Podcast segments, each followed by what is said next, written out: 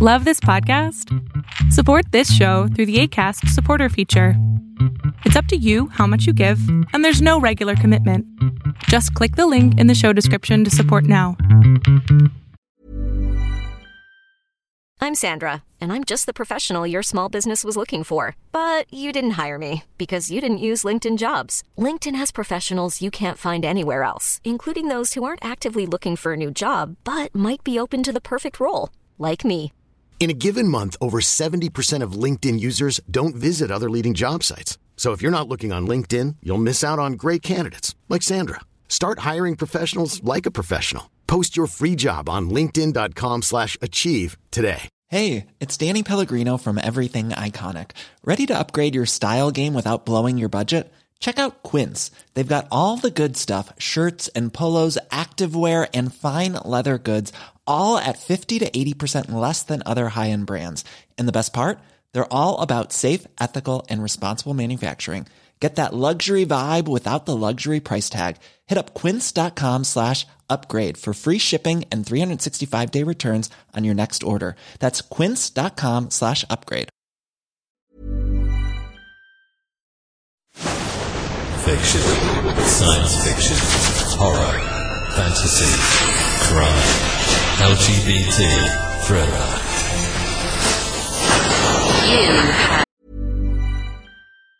Even on a budget, quality is non-negotiable. That's why Quince is the place to score high-end essentials at 50 to 80% less than similar brands. Get your hands on buttery soft cashmere sweaters from just 60 bucks, Italian leather jackets, and so much more. And the best part about Quince, they exclusively partner with factories committed to safe, ethical, and responsible manufacturing. Elevate your style without the elevated price tag with Quince. Go to quince.com slash upgrade for free shipping and 365-day returns.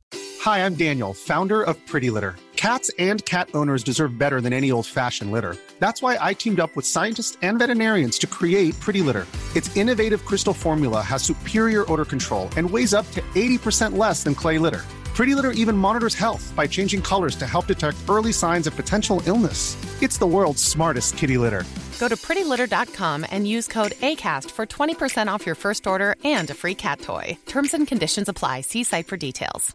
Hey, it's Ryan Reynolds, and I'm here with Keith, co star of my upcoming film, If, only in theaters, May 17th. Do you want to tell people the big news? All right, I'll do it. Sign up now and you'll get unlimited for $15 a month in six months of Paramount Plus Essential Plan on us. Mintmobile.com slash switch. Upfront payment of $45 equivalent to $15 per month. Unlimited over 40 gigabytes per month. Face lower speeds. Videos at 480p. Active Mint customers by 531.24 get six months of Paramount Plus Essential Plan. Auto renews after six months. Offer ends May 31st, 2024. Separate Paramount Plus registration required. Terms and conditions apply if rated PG. I'm Sandra, and I'm just the professional your small business was looking for. But you didn't hire me because you didn't use LinkedIn jobs. LinkedIn has professionals you can't find anywhere else, including those who aren't actively looking for a new job but might be open to the perfect role, like me. In a given month, over 70% of LinkedIn users don't visit other leading job sites. So if you're not looking on LinkedIn, you'll miss out on great candidates like Sandra. Start hiring professionals like a professional. Post your free job on linkedin.com/achieve today. Hey, it's Danny Pellegrino from Everything Iconic. Ready to upgrade your style game without blowing your budget? Check out Quince. They've got all the good stuff, shirts and polos, activewear and fine leather goods, all at 50 to 80% less than other high-end brands. And the best part? They're all about safe, ethical and responsible manufacturing. Get that luxury vibe without the luxury price tag. Hit up quince.com slash upgrade for free shipping and 365 day returns on your next order. That's quince.com slash upgrade. Hold up. What was that? Boring. No flavor. That was as bad as those leftovers you ate all week. Keke Palmer here, and it's time to say hello to something fresh and guilt-free. Hello Fresh. Jazz up dinner with pecan-crusted chicken or garlic butter shrimp scampi. Now that's music to my mouth. Hello Fresh. Let's get this dinner party started. Discover all the delicious possibilities at hellofresh.com. Even when we're on a budget, we still deserve nice things. Quince is a place to scoop up stunning high-end goods for 50 to 80% less than similar brands. They have buttery soft cashmere sweaters starting at $50, luxurious Italian leather bags, and so much more. Plus, Quince only works with factories that use safe, ethical, and responsible manufacturing. Get the high-end goods you'll love without the high price tag with Quince. Go to quince.com slash style for free shipping and 365-day returns. Entered the House of Mystery with your hosts, Eric Shapiro, David North Martino, John Copenhaver, and Al Warren. On 106.5 FM Los Angeles 102.3 FM Riverside. and 1050 AM Palm Springs. Oh, welcome back into the House of Mystery, and I am Al Warren, Mr. Martino. Yes, playing, present. Playing, playing pool. Playing pool? Aren't you playing pool? Am I? I don't know. You're doing something. You got pool sticks and Oh, oh, you're talking about the, the uh, Kali and Eskrima. oh, is that what that doing. Yes, yes, yeah. Oh, yeah, there's no cue stick and uh, eight ball Oh. or anything like that. No. No, I don't even know what those words are you just said. Yeah. Is that districts in L.A.? I don't know. yeah, yeah. It's martial arts. Martial arts. Filipino martial arts. wow. So you're you're becoming. So you're taking over. What's his face? You're at. Uh, oh, geez. You know, guy that went to Russia. You're taking his place. Who? Uh, you know. Um, oh, oh, oh, oh, Steven Seagal? Yeah. That's Aikido. That's Aikido. Yeah, but you're you're still taking his place. You're going to be doing I all am? the shows and movies and everything. Yeah, they'll pick you. Okay. That's Yeah. how sure. Yeah, because you know you're. I could do some GTV uh, uh, movies. Yeah. So yeah, I'm, I'm looking forward to it. You'll be a star. You know. Yeah, yeah. Well, today is Friday, and we are going into the horror, the horror world, and uh, we have to go all the way to the UK because there's no horror in the states. We know that. It's all it's all roses. Um, so let's welcome Stephanie Ellis to the show. Hello, and I'm actually in Wales in the UK in Wrexham, although I've yet to see either of the local um, football stars who took over the club from your side of the world, but there we go. And I don't play pool or do Aikido, so I'm quite safe. Oh, that's too bad. Um, well, you know, Dave Dave plays alone. anyway, well, Stephanie, you have written a ton of books here. Like I I look through, and wow, um, where do you get where do you get the energy to do all this? I don't know, people keep saying I'm prolific and that I've written a lot, but it is actually the culmination of quite a few years of writing. I keep thinking, I still think of myself as being very new to the genre, and I started getting stories published back in 2013, 2014. I wasn't really doing much before that. Um, that was when I took it seriously. And bizarrely, I think it's this concept of time flying as you get older. So that's what makes me think I'm still new. But a lot of what I've written was done during that time, but it's when it gets published, it all seems to be at the same time. So it looks as though it's all happening at once. But the ideas I just get from what I, I see around me. I mean, some of the short stories that I've done, I've based, I've used characters that you, you hear about people in the news that have done something wrong and they never seem to get their comeuppance. And I, I was talk, I was thinking about this on an interview the other week about who I used and why. And I think it was, it's a way of getting control back over life a little bit by all those people who seem to step out of line. You think, oh, they've got away with it. You can actually put those characters in your stories and you can get them, you know, they can have their, their bit of punishment and good usually overcomes evil. But I will say some of my stories don't always have happy endings whenever anyone's asked me to write uh, a horror story with a bit of hope at the end. I failed dismally on, on those counts.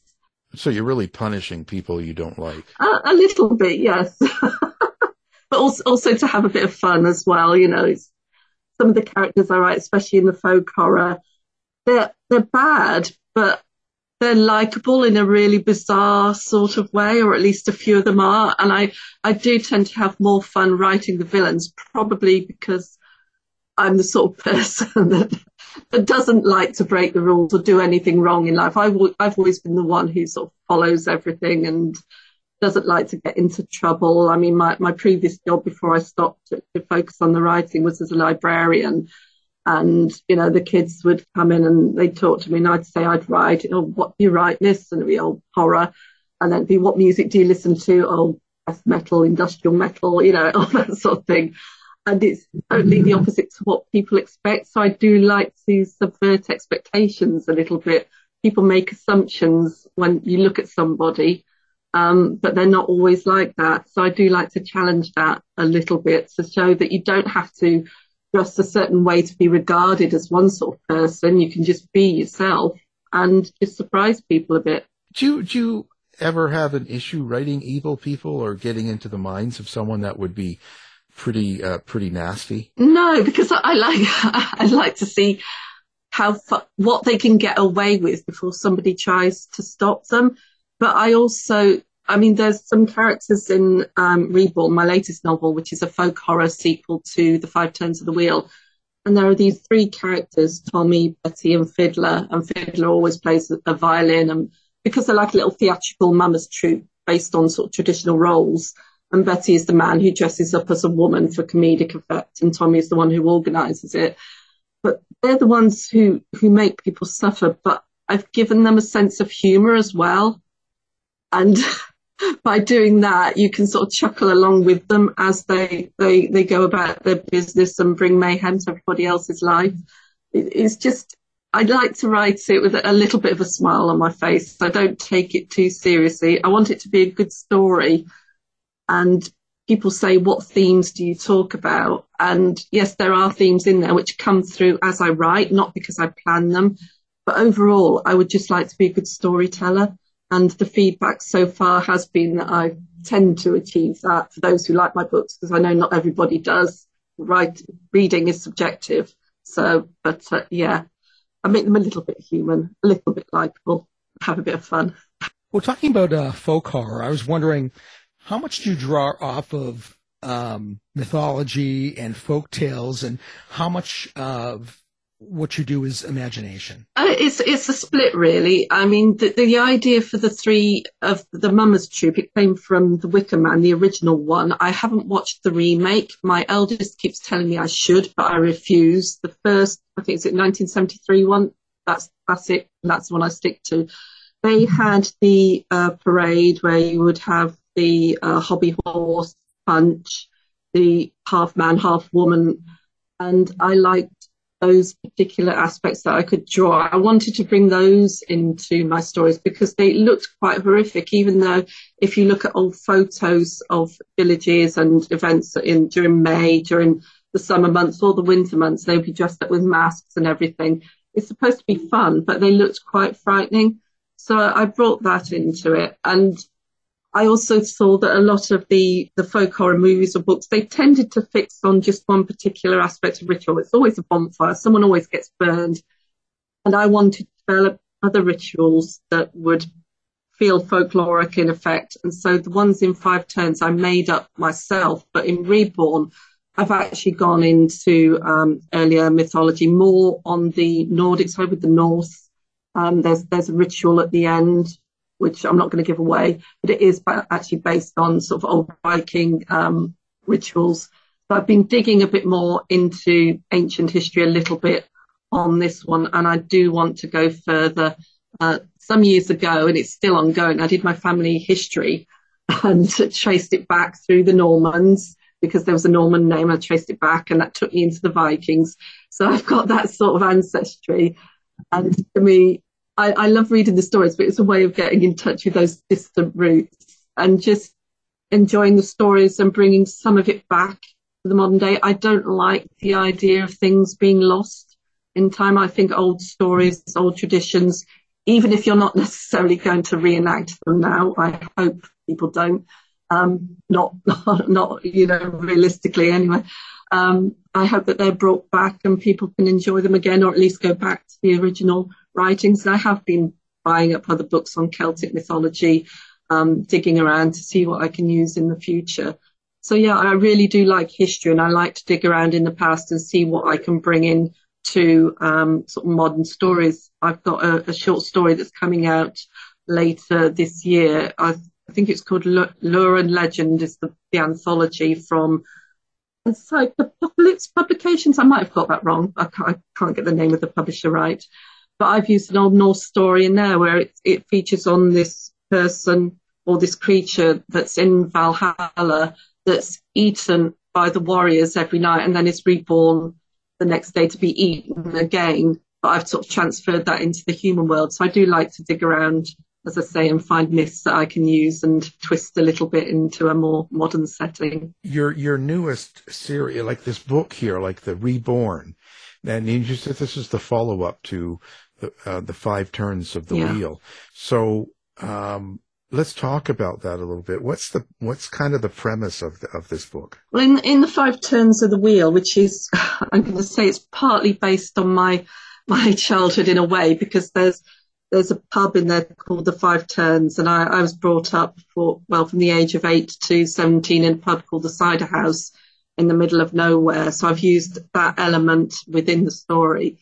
But there alongside this area of the English countryside called the Weald is a parallel world of Umbra, and it's it's sort of just well not quite visible, but it's there. And these creatures are sort of human, sort of not, but they they survive by feeding on the blood and the flesh of those who live in the Weald.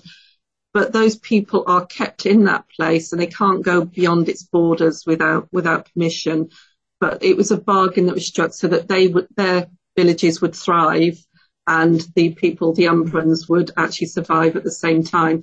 But one of the rituals involved um, the loss of an unborn child, and the main character in that, Megan, who features in both books, she fights against that ritual. Um, although she eventually loses loses her child, but she wants to put a stop because it always seems to be the women who suffer, whether it's the whether it's a mother or a young girl or the grandmother, they're, they're all drawn into the rituals. And yes, some men get harmed along the way, but it's very much about keeping the women in place. But those who control it, Tommy, Betty Fiddler, and their father, Huel, who's the Lord of Umbra, they say that it's in the name of the mother, Mother Nature.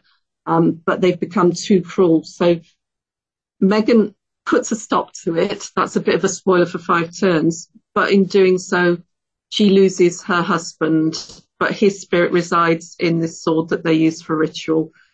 I will say that in Reborn, although it's her journey to try and get her husband's spirit freed and maybe reborn, eh, and it's also the story of the, the other three, that I have put in points throughout the story. So it's not done heavily, but it drops in a little bit of what was in Five Turns so that you never actually lose the thread.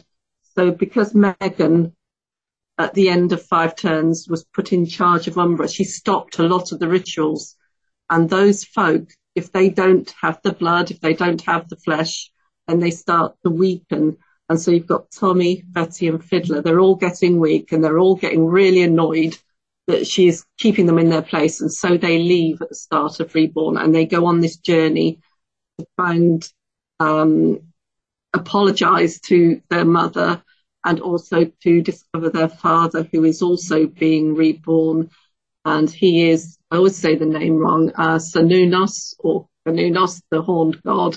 He rises again. So it's a bit like a, a family reunion, but it's a quest in a way. You've got Megan trying to get her husband back. You've got the three who are trying to get their strength back and to get Mother Nature to give them their place back in, in the scheme of things.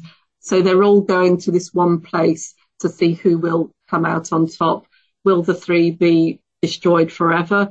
Will Megan release her husband and who they meet along the way? That's very much the premise of the story. It's more of a quest than a journey with ritual at either end rather than the five turns, which was based on each turn of the wheel was a specific ritual, but that is also referenced in Reborn, so it shouldn't confuse people too much. I hope. When you write um, something like this, where there's a couple of parts to it, did you have that in mind when you were first writing five, the five turns? Was this sort of something that you knew would take a couple of books, or did it come up afterwards? It came up as I was writing because as I wrote the story, it's very much from Megan's point and from it, it was very much Tommy's story as well. There was also the character of Betty, the one who wears the dress and is supposed to be the comedian. But in the Five Turns of the Wheel, you see that he's very much an animal. He's very much a child of nature. And I wanted to tell his story to work out why he was exactly what he was, because I had a lot of fun with him he is brutal. He will kill without even thinking about it. And there's a certain innocence about him as well. He's not one given to a lot of thought. And it is because he is this child of nature. And I wanted to address the idea of the monster because who is to say some, sometimes what is a monster? We don't like him, but he was made that way by Mother Nature. It's a bit like I, I don't like wasps, I don't like snakes, but does that mean we destroy all the, the things that we don't like because we think they're monstrous in some way. I mean, there are a lot of monsters in human life as well, you know, in, in our lives that we see. And this particular one, Betty, he is a monster, but I want people to think, can we blame him for what he does or not? He is what he was made. I mean, you can't in today's society, if you said that about some people, you, you, do have to proceed with caution because otherwise all sorts would be walking the streets. But again, it's just a, a thing for somebody to, to think about when they're, when they're reading. Yeah. Well, you know, monsters in humans are always running for politics. Uh, oh, yeah. they're always in government, right? Yeah, we don't talk about politics over here. We've been through so many prime ministers lately. yeah, it's the drive through, isn't it? it is. Blink and you've got another one. well, at least you can get rid of them. We're stuck with ours. Uh, seems like forever. Do you consider um, this a horror or a fantasy then? I always sort of get this confused because I don't know what to call something. Is this kind of a, how would, which one would you put it under? Uh, I think it sort of straddles both. Uh, when I wrote it, I called it a folk horror. Then someone else called it a literary horror. Then someone else said it was a dark fantasy. And I think on the whole, I would say that it's um, folk horror with dark fantasy elements in it. And it seems to be, I think that seems to fit it perfectly um, because of those made up elements in there but I think the horror in there is sufficient and the actual rituals and where it's set, it has all the elements of folk horror. So it's a combination for me. So it, it sounds like you also have something that you want people to get out of this um, story besides the entertainment, the horror, the fantasy parts of it, the darkness. Uh, there's some sort of an underlying theme here or something that you want a reader to take away. Is this true? Uh, in a way, and again, that was something that came out. It, it's all about balance. I, yeah, I go on a little bit in the, I don't go on, but I introduce the ideas of nature in both the books as having its cruel aspects.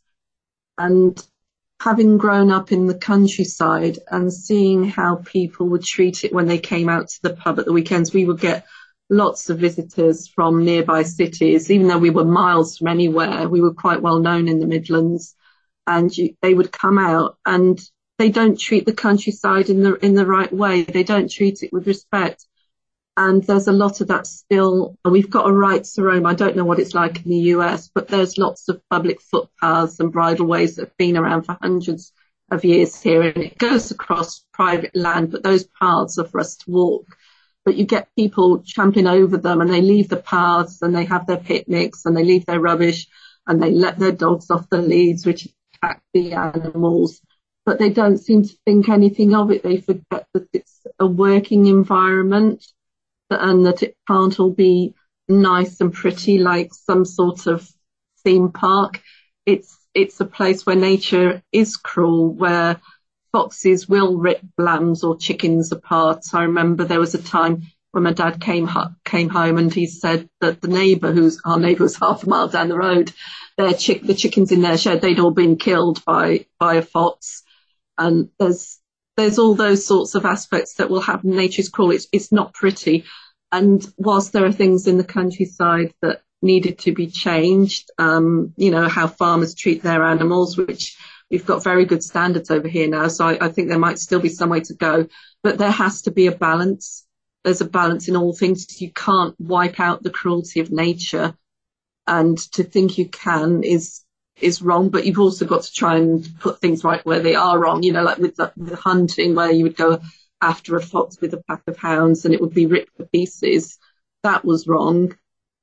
But as I say, there has to be a balance, and I I would rather that people talked their differences through rather than say, "Oh, this is right and you're wrong." Um, it just it seems to be these days you might have something like the Countryside Alliance talking about one thing, and then you got those from the towns and cities saying, "Oh, this has to be done." But there's a militantism that seems to come in these days, and I don't like that. I wish people would talk their their issues through on whatever aspect it is, because I think if people are rigid in their their views, then that breeds resentment and anger on the part of the others to oppose those views, and then you'll never get people to talk to each other. Um, but it, so it's it's very much about balance, about thinking things through. Um, you probably won't see that in the book, but that's that's my idea that there is this balance in the world. You can't wipe everything out completely. I would love cruelty to be gone. I I would love us to have a utopian society where we're all treated equally, but it never happens, and we strive for it, and I think we should. But we need to be realistic about how we go about it and how we do that. So when you read my books, yeah, there's this idea of balance. It's done in a different way, but that's something that concerns me very much these days. And so uh, you put some comedy or humor in this. Do you, do you have to be careful on where and how much you do? Uh, yeah, it's, it's, it's only a little bit. It might be a quip here or there. I mean, in Reborn, I've got um, John Keats appearing because they do go to Winchester uh, we lived down in Southampton about, until about a year and a half ago, and we'd go up to Winchester occasionally. And I didn't realise, but Keats went round Winchester. He did half the. There's a there's a walk you can do around the city, and he did half of it. So I, I've introduced him as being one who sort of got along with the three, Tommy, Betty, and Fiddler, back in the day. It shows how old they are. They are ancient creatures, and it sort of plays around with the words. I think it was from Ode to Autumn or something. And I just used the line in there about oozings. And it's just the idea of a Keats line coming into uh, an episode where they might have actually been eating or feeding off humans and drinking their blood. It's just, it just made me chuckle. So I put, I put that in. So anything little, subtle little things, nothing slapstick in it, but just the odd comment that could raise a smile. Well, do, do you think when um, you do put humor into your book, do, do you think there needs to be kind of like with the stand-up comedians, there needs to be like a, a, sense of comedic timing? Is there a sense of timing or flow that needs to happen to to make prose uh, uh, comical? I, I think so. I, I, as I say, I don't do it heavy-handed, and I only do it sort of a couple of times throughout a, a longer novel. But it's just to lighten the mood a little bit. Um, it, if it did, if it didn't, it just comes out naturally. If that didn't, if it wasn't natural, I could tell and it would be too forced. So I wouldn't include it. But it just seemed to be that there was at this point, it just, it was just felt like a perfectly natural thing to do and have a little bit of humor in there and to give a little bit of relief to those who are reading. Because sometimes you can read a horror book and it can be relentless. So I like to sort of change the mood up a little bit occasionally in what I write. So, uh, how do you experience your characters? And I ask this of a lot of writers that do fiction. Are you are you seeing them in your head? Do you see it like a movie? Do you hear voices? Like where? How do you um, interact with your characters? I watch them. I, I, I, when the story starts, it's usually from a character and they'll just appear in my head and it's it's all very visual and then it's right what are you going to do? And then it is a movie in my head like when i read it's a movie in my head the words vanish. And when i write i'm there visualizing and they might be walking down a road and then it's i'm just behind their eyes watching seeing hearing and it is very much that way. Do your characters ever take over? Like you have a an idea of where the story is going and then the character says oh no I'm going uh, a different direction. I never know where my stories. no, I never know where my stories are going because I do not plot or outline. I am a complete pantser. I'll get this sort of vague idea of something or somebody, and they'll be they would do something. I thought oh, that's a good idea, and then they're off. And as soon as they're walking and looking around and interacting with people, they're bringing the story to me. I can't outline. I, I think I tried it once at the start of my writing, and I'd watched or read all these other authors' ideas of how they did it, and they would have their little character cards and everything. And I just found it too restrictive because my characters would keep going off and doing their own thing. So I do not outline.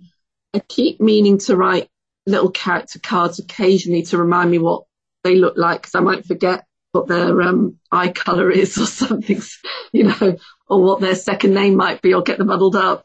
But then I'll just do a search on the document. But it is complete pantsing all the way through. I would say that it's usually by about two, the story gets written to about two thirds, and at the two thirds point, it will show me where the ending is going to be, and then I know how to proceed to that point. The start is often I'll write a paragraph maybe two or three times before I get it right, and then that paragraph will lead me into the rest of the book. At about 30,000 words, I'm usually thinking, oh, this is a load of rubbish, I'll put it down. But then I carry, but I carry on and keep going. I, am working on one at the moment and I'm about 54,000 words into it. And I am aiming for 100,000 if I can, because I want it to be a big doorstop of a book. Everybody says, oh, it's novellas are the thing these days. And I have written a couple of novellas. I've read a number of novellas.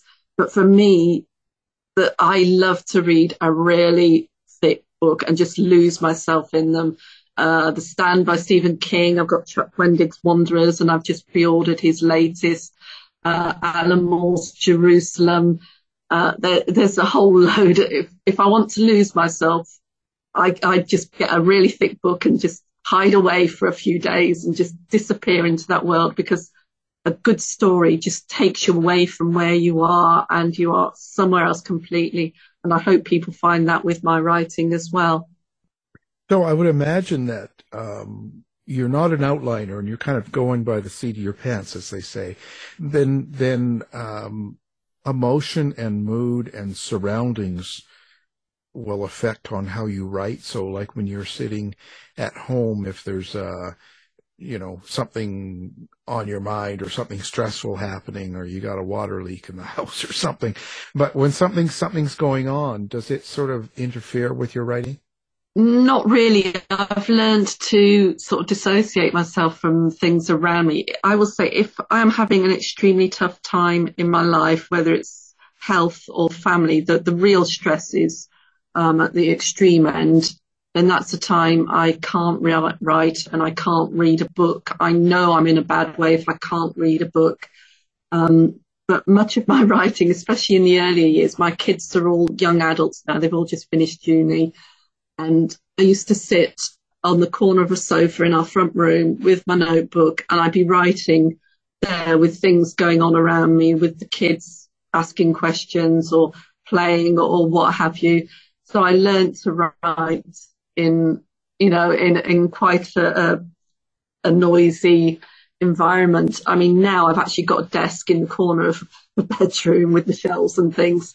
And it's a proper workspace and I can work here, but I find that sometimes I just need to pick up a notebook, go back downstairs to the living room where people are and just sit in the corner and then I can start to write. So occasionally I do need things to go on around me, but I have used my writing to work through a few things. I mean, in, in the five turns of the wheel, there's a part in there that involves a miscarriage and I'm being quite open about that now. It's over 20 years ago I had it but I brought it into the story and the wording, if people read the words of the doctors and everything that happened there, I remember my editor, he said, you can't write that. Nobody would say something like that. And I said, well, they did. They said it to me.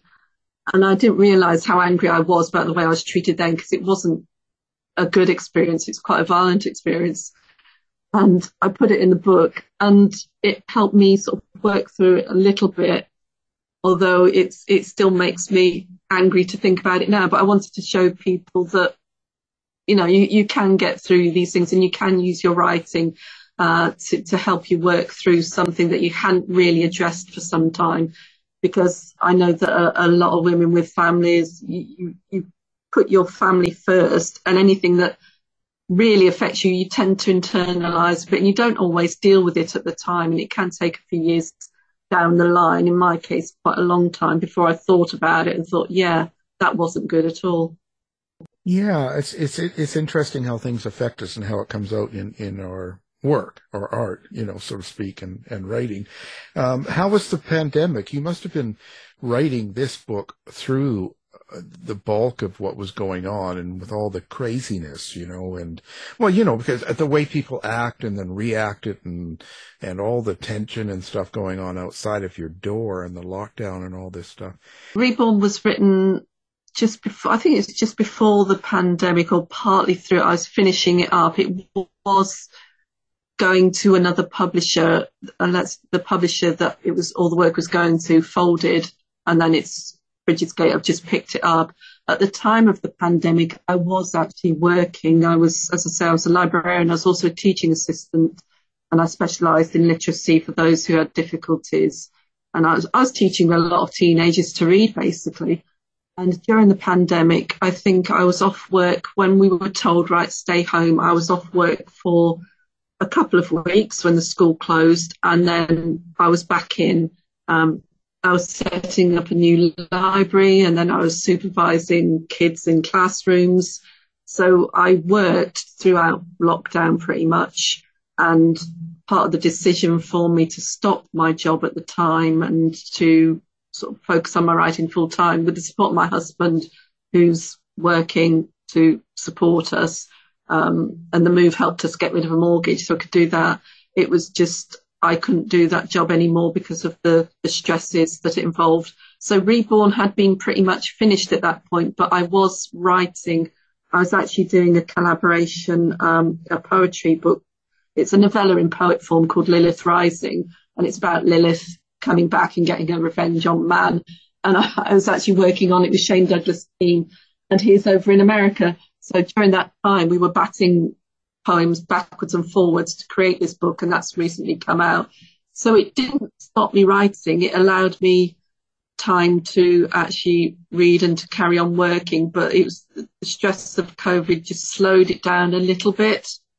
Um, seeing, I think sometimes the hardest part was going into work and seeing everyone else have a lie in or, you know, in the house, all be asleep and I'd go off to work and then come mm-hmm. back and it'd be very difficult at work as well. And you're put in positions which you shouldn't have been in at times either. So it's it is quite difficult. But now I've got the time to write, and I'm finding that harder that you've got the time to write. Whereas before I'd squash it in. When you know you've only got a little bit of time to write, that that time to write that pushes you to actually get on and do it. But now I'll sit there and I'll think, yeah, I'll do this, but then I'll go off and get a cup of tea and I'll do something else as well, and then I'll come back to it. And it is harder to discipline yourself when you don't have those other constraints on your time. Right. So I have to be strict. Yeah. Yeah. It's something about a pressure that you get used to. And then without it, it's, yeah, I know. Yeah. Do you ever take these, yeah. these bad people that you've met in your life and, and put them as characters in your book? You know, kill them, make them suffer? I haven't that I haven't not necessarily. It may be that if I go back and read some of my stories, I will see some of them in there. Uh, in some of the short stories that I've put in certain types of people that I get uh, fed up with seeing being, you know, getting away with all sorts. I think there's a short story I wrote years ago and there were loan sharks and people who took advantage of others and people like that who always seem to get away with things. Well, they didn't in my story. Um, in Five Turns, I have got some of my dad's customers are, are regulars in there, but they are disguised and they're they're harmless anyway, so they haven't really caused any trouble. Although I will say that Betty, the one that I sort of explore his character, his physical appearance is a bit like one of our old regulars. It was him who I, I thought of when I sort of describe him. But this man's behaviour and everything is nothing like in the book. He was a gentle soul. He was a really nice bloke, but you know, nothing like in the book. Well, I was wondering, in, in your poetry, do you use uh, specific structure, or is it um, a free form kind of kind of the same way you you write your your prose fiction? It's it's very much free form. Um, although I have got into haiku as well. I think what one thing I really love is found poetry, and I did a collection. I keep saying last year, but must be this year. I'm losing all track of time at the moment. Called Foundlings, and I wrote it with Cindy O'Quinn. Um, and we took the poetry of Linda D. Addison and Alessandro Manzetti. Uh, we took their poetry and we created new poems from that. And then we created from poems, found poems from those poems as well. And we got Linda and Alessandro to write the foreword to the book. And they, they really like the poems. It is completely original po- poetry. So it's not, um, copied or, or anything. You know, there's no plagiarism involved. We just created a new element and I wrote some haiku in that. But those were very much free form apart from the haiku. Then I wrote, I did a collection. This was a, a labour of love called Metallurgy. And that is based on one poem is the tracks from two songs and it was he- all my metal favourites. you'd find Behemoth and Slipknot and The Cult and all sorts of tracks, Nine Inch Nails. And I'd be reading the, the lyrics and then trying to create poems from that. And that was quite hard because then you realise that um, maybe heavy metal songs and things aren't the thing to write poetry from. If you think it's a long poem, it's repeated and repeated and you can't find anything original to say. But I did it and I created a Spotify list for that as well. And then Lilith Rising was actually very much a free form um, style of writing. And I say, mine and Shane's, it just seemed to gel together we're working on something else at the moment, which again is going to be a sort of novella and poetry form. And this is for a publisher, but uh, there is partly free form, but then it's also sonnets. And when it comes to structure, I'm there counting my syllables on my fingers and trying to get it right. And these that were like in Eugene Onegin, uh, I'd never read that before, so I looked it up and I've got the, the form there. So I am, it's a mixture of free and sonnets. And I also did a found sonnet in um, Shakespeare Unleashed, which is coming out with Crystal Lake Publishing, I think next year at some point. So I used Shakespeare's King John and created a found poem from that. So I do like found poetry because it's very much a puzzle. So if people like puzzles and they're writers, I would recommend it as a great exercise because you just, you've got the words there. You've just got to create that image. But generally, I do like the free verse size because when I look at structure and syllable countings and all, all the words and the forms, it just goes over my head. It's, it's something that's comes naturally to me to write freely rather than to be held in that way. I don't know what, if it's because I'm a pantser as well when it comes to the novels and short stories and fiction, that sort of thing, but it's just the way I am. It's interesting. Well, I, am wondering too, um, how did you get into metal? I know uh, I got into metal like in the 80s. A friend uh, introduced me, I think, to, I think it was at Metallica at the time. But um, I'm just wondering how you um, got into uh, uh, metal itself as a musical genre and then how it has um, maybe influenced uh, some of your longer works. Uh, well, well, back in the day, um, in the sort of late 70s when I was in my early teens, I was into punk as in the British sort of version. And I didn't listen to too much metal. I did listen to Motorhead and, and a few others. And then I would say my early twenties, I, I left home and met some friends and they were into metal and they shared tapes with me and they introduced me to all sorts of bands and I just started listening from there. So that's where I picked up Metallica, um, the cult, uh, bands like that and I'd start to go to see them. But it's it's only been in recent years I've actually been able to go to concerts and to festivals because when you got a young where where I first lived, we were in the middle of nowhere, so you couldn't get to the festivals and I couldn't afford it. Couldn't go to gigs either because they were too far away. And then when I had family, again, couldn't afford it. But I, I remember that by that time I was listening to like Rammstein and Behemoth and all sorts, Kerrang on um, on telly. I used to watch that a lot. And there was a channel called Stars and they'd have all these metal bands on there. And I really liked those. And I remember there was, I just about had enough money at one point. I can't remember how old the kids were. They'd grown up a bit. And I said to my husband, Oh, I really want to go to see Rammstein. And so we went to see them. It cost a little bit. But after that, I've seen the cult about three times. I've seen Metallica at Reading, uh, Nine Inch Nails. My eldest, I've seen them a couple of times. My eldest bought me a ticket to their concert when I was 50. So that was my 50th present. Uh, I go to Bloodstock when we can if there's a headliner there. I, I just really like um, the energy of the music and the sort of rough edges to it. When I'm writing, sometimes people say, "Oh, you can't have music on when you're writing because the lyrics distract you."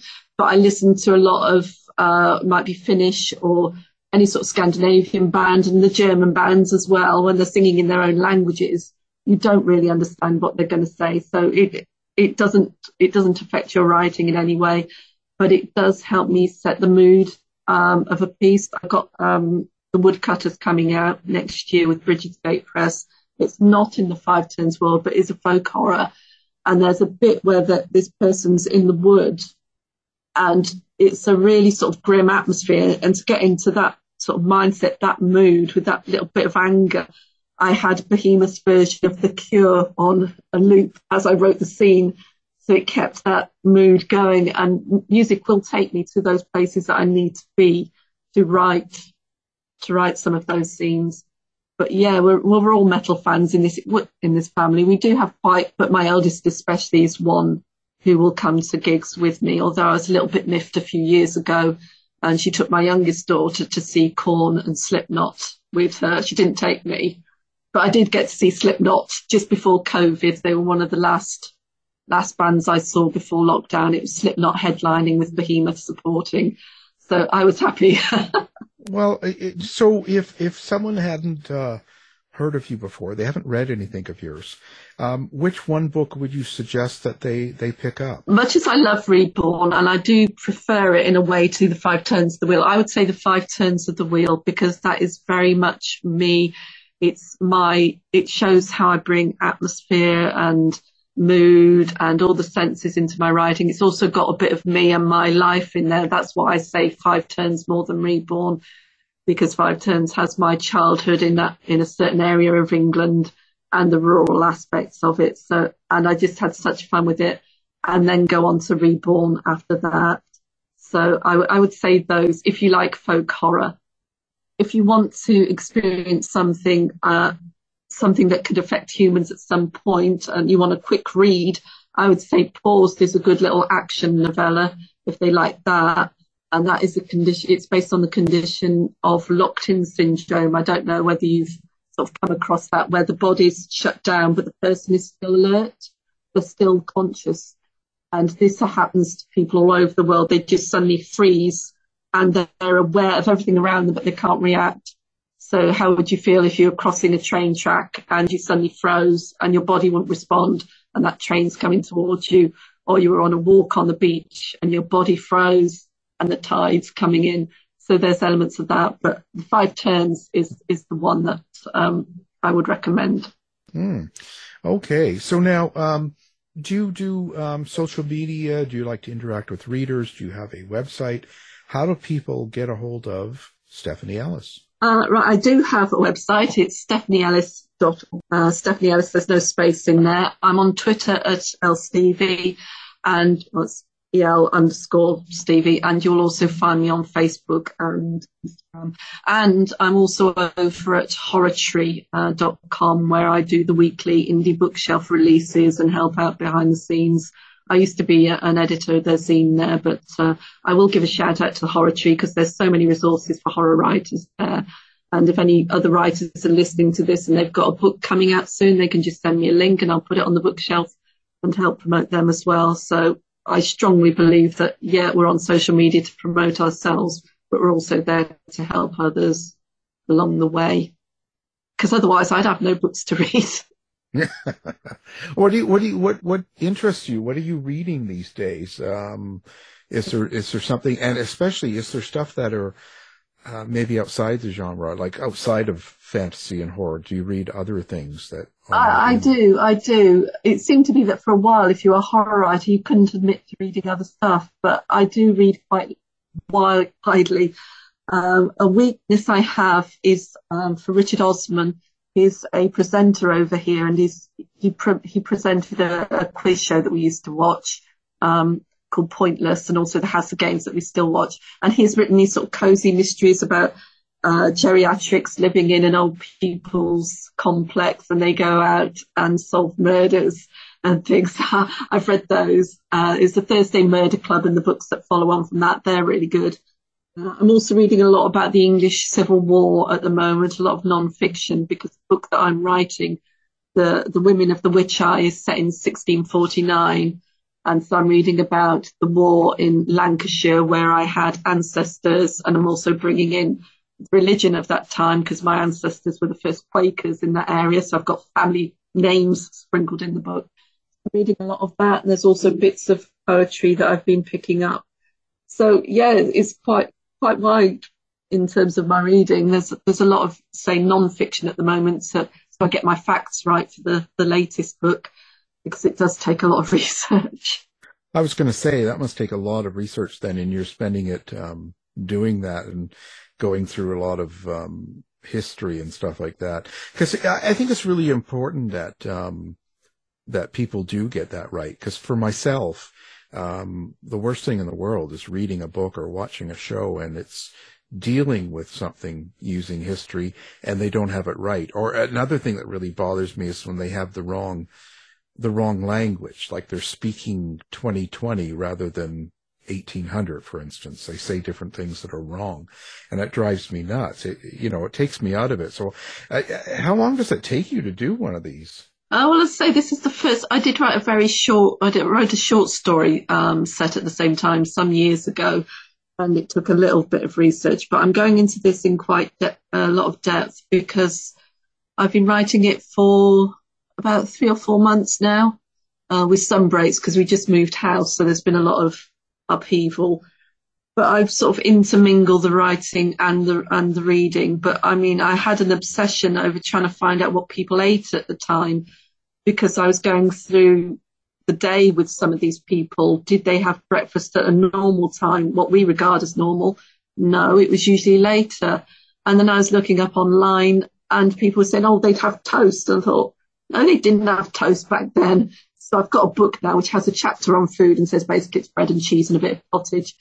but it's, it's little things like that that I want to get right because I know that some people well, I've I've read a lot of history. I do like. I would actually recommend C.J. Sansom's books. He's written Matthew Shardlake series. They're like detective series set during the time of Henry VIII. Um, they are very very good, and his attention to de- detail. It's like Bernard Cornwell as well, who wrote Sharpe, and he did a, a Viking series that I really love. But he, the, the the detail in there, it doesn't pull you out. Whereas if you get something wrong, like you say, it takes you out of the story.